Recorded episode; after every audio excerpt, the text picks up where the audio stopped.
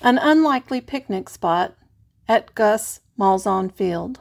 Let me tell you about it. It was a steamy, sultry Sunday afternoon in the Arkansas Delta. I had a slight earache, some allergies acting up, and had encountered a bout of vertigo for about 10 minutes while shopping in a little store.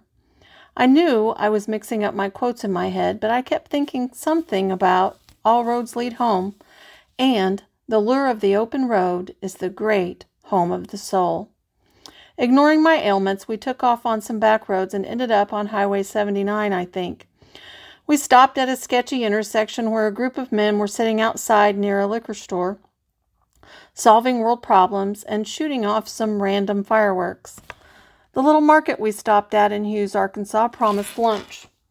We ordered two ham salads and grabbed our drinks to go with other snacks we'd placed in the van.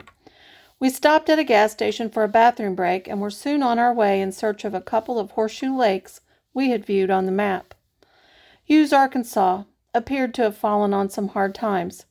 A few businesses were closed, some houses were vacant, yards were overgrown.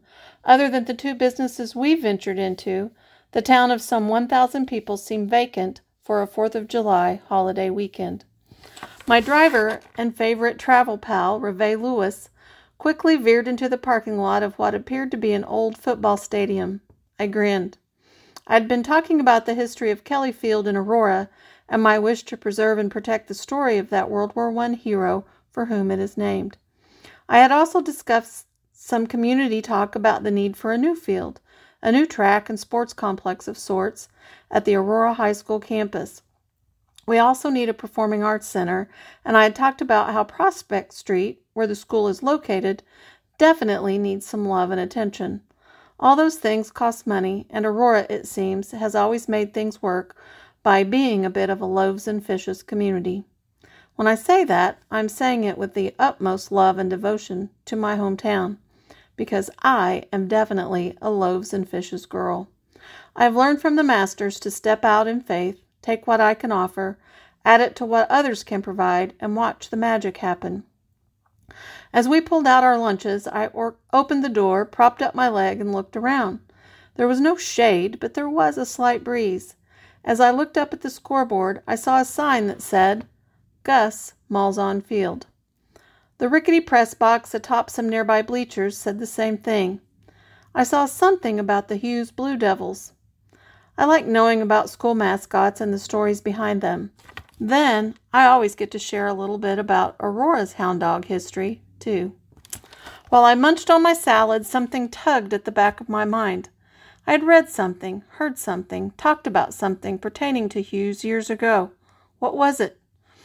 I grabbed for my phone and went to Google. Soon I remembered the story and began to smile. That little voice of mine rarely fails me. The Hughes Blue Devils had a coach in the 1990s named Gus Malzahn. He wasn't there long, but he was there long enough to take the football team to the state playoffs in 1994.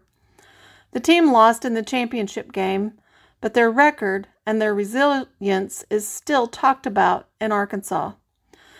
This team made headlines. Another Hughes grad would make headlines a few years later when Mark Martin, a 1986 grad, would become Secretary of State. The dedication of the Gus Malzahn football field came in 2014. The football program had been cut in an effort to get the school district out of financial distress. Low numbers and declining dollars had put the hammer on several programs. The program shut down in 2010 after losing 39 straight games.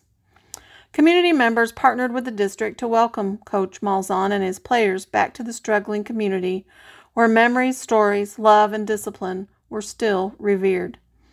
The ultimate hope was to provide a new energy and momentum to the battle to get football back in business.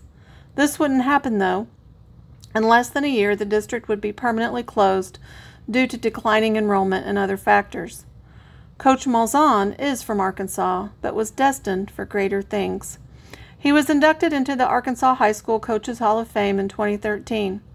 His story finds him starting out at Hughes as an assistant coach in 1991. He told reporters when he applied for the job he didn't even know where Hughes, Arkansas was. By 1992, he was the head coach. 1994 found him with that crackerjack team destined for the playoffs in Class 2A competition in Little Rock. Malzahn is currently the head coach at the University of Central Florida. He's my age and has had quite the career. Sports enthusiasts probably know his story better than I do. He also helped lead the Auburn Alabama Tigers to a national championship in 2010. While the Hughes Football Stadium story doesn't have a happy ending, there are some things to remember. Good things can come from humble beginnings. Malzahn would later take three state titles while coaching at other Arkansas schools. The resilience of a school district that fell on hard times still lingers on in the stories, attitudes, and grit of the community's people. They tried to pull the program out of the ashes. In doing so, they paid tribute to a man who put them on the map. Malzahn has used that 1994 title game loss, which came with 27 seconds left on the clock with a painful interception by the Lonoke Jackrabbits.